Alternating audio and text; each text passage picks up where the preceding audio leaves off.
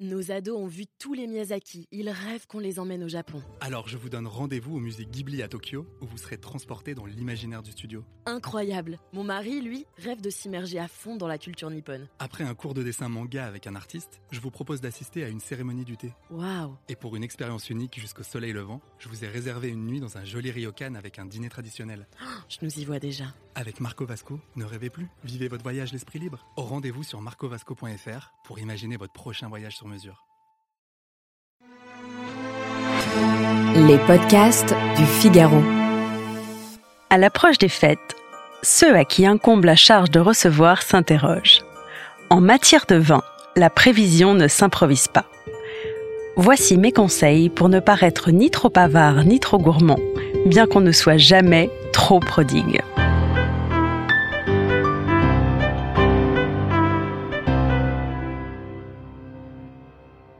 D'abord, une petite rectification d'usage.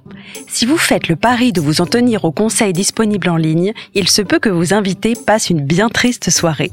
Le temps à beau être à l'hygiénisme, estimer qu'une bouteille pour six est suffisante, c'est courir le risque de perdre quelques chers amis. Sachant qu'à Noël, traditionnellement, les choses se passent plutôt en famille. Or, par définition, la famille s'écrit au pluriel.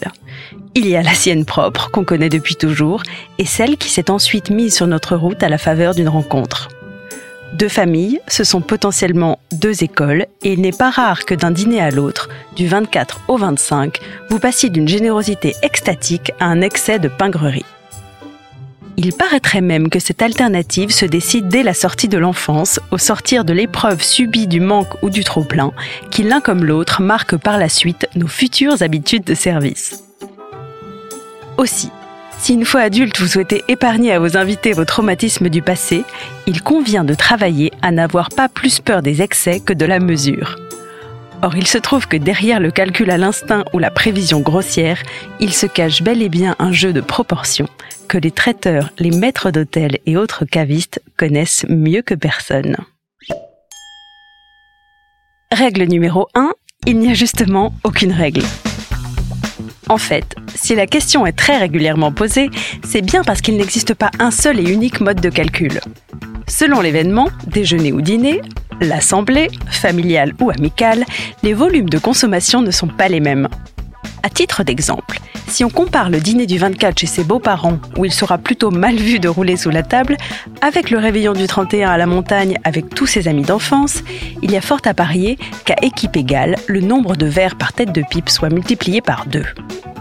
Mais au-delà des conventions qui pèsent lors des dîners de famille, par définition plus corsetés, l'un des facteurs essentiels qui explique la variation du nombre de bouteilles prévues, c'est le temps. Règle numéro 2 donc, anticiper la durée des festivités.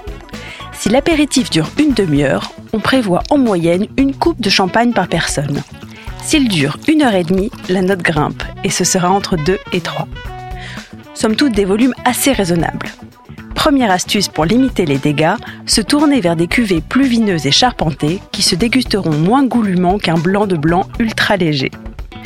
Le problème, c'est que les festivités ne s'arrêtent pas là. Pour le repas, traditionnellement, on boit du vin blanc sur l'entrée, puis du rouge avec le plat, avant de repasser au blanc pour le fromage. Le dessert est moins balisé, du champagne ou du liquoreux, mais de manière relativement anecdotique. Règle numéro 3, enfin, monter en puissance. Pour une table de 10 convives plutôt mesurée, toutes couleurs confondues, on comptera entre 5 et 6 bouteilles. Deuxième astuce, n'ouvrir que ce qu'on sera sûr de boire et aviser ensuite. De ce côté-là, la vie est plutôt bien faite. L'un des principes phares de la dégustation étant de monter en puissance. On commence donc par un vin jeune, qui demande d'être ouvert et carafé assez en amont, et on enchaîne par un vin vieux, qui selon l'âge méritera d'être décanté et ouvert au dernier moment afin de ne pas risquer l'oxydation.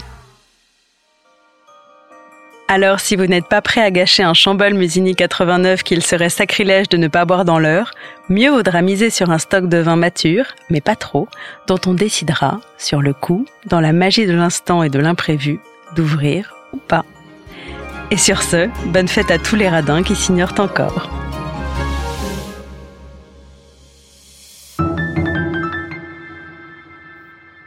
Merci d'avoir écouté ce podcast. Je suis Alicia Doré, journaliste et responsable éditoriale du Figaro 20, et vous pouvez nous retrouver sur Figaro Radio, le site du Figaro et sur toutes vos plateformes d'écoute.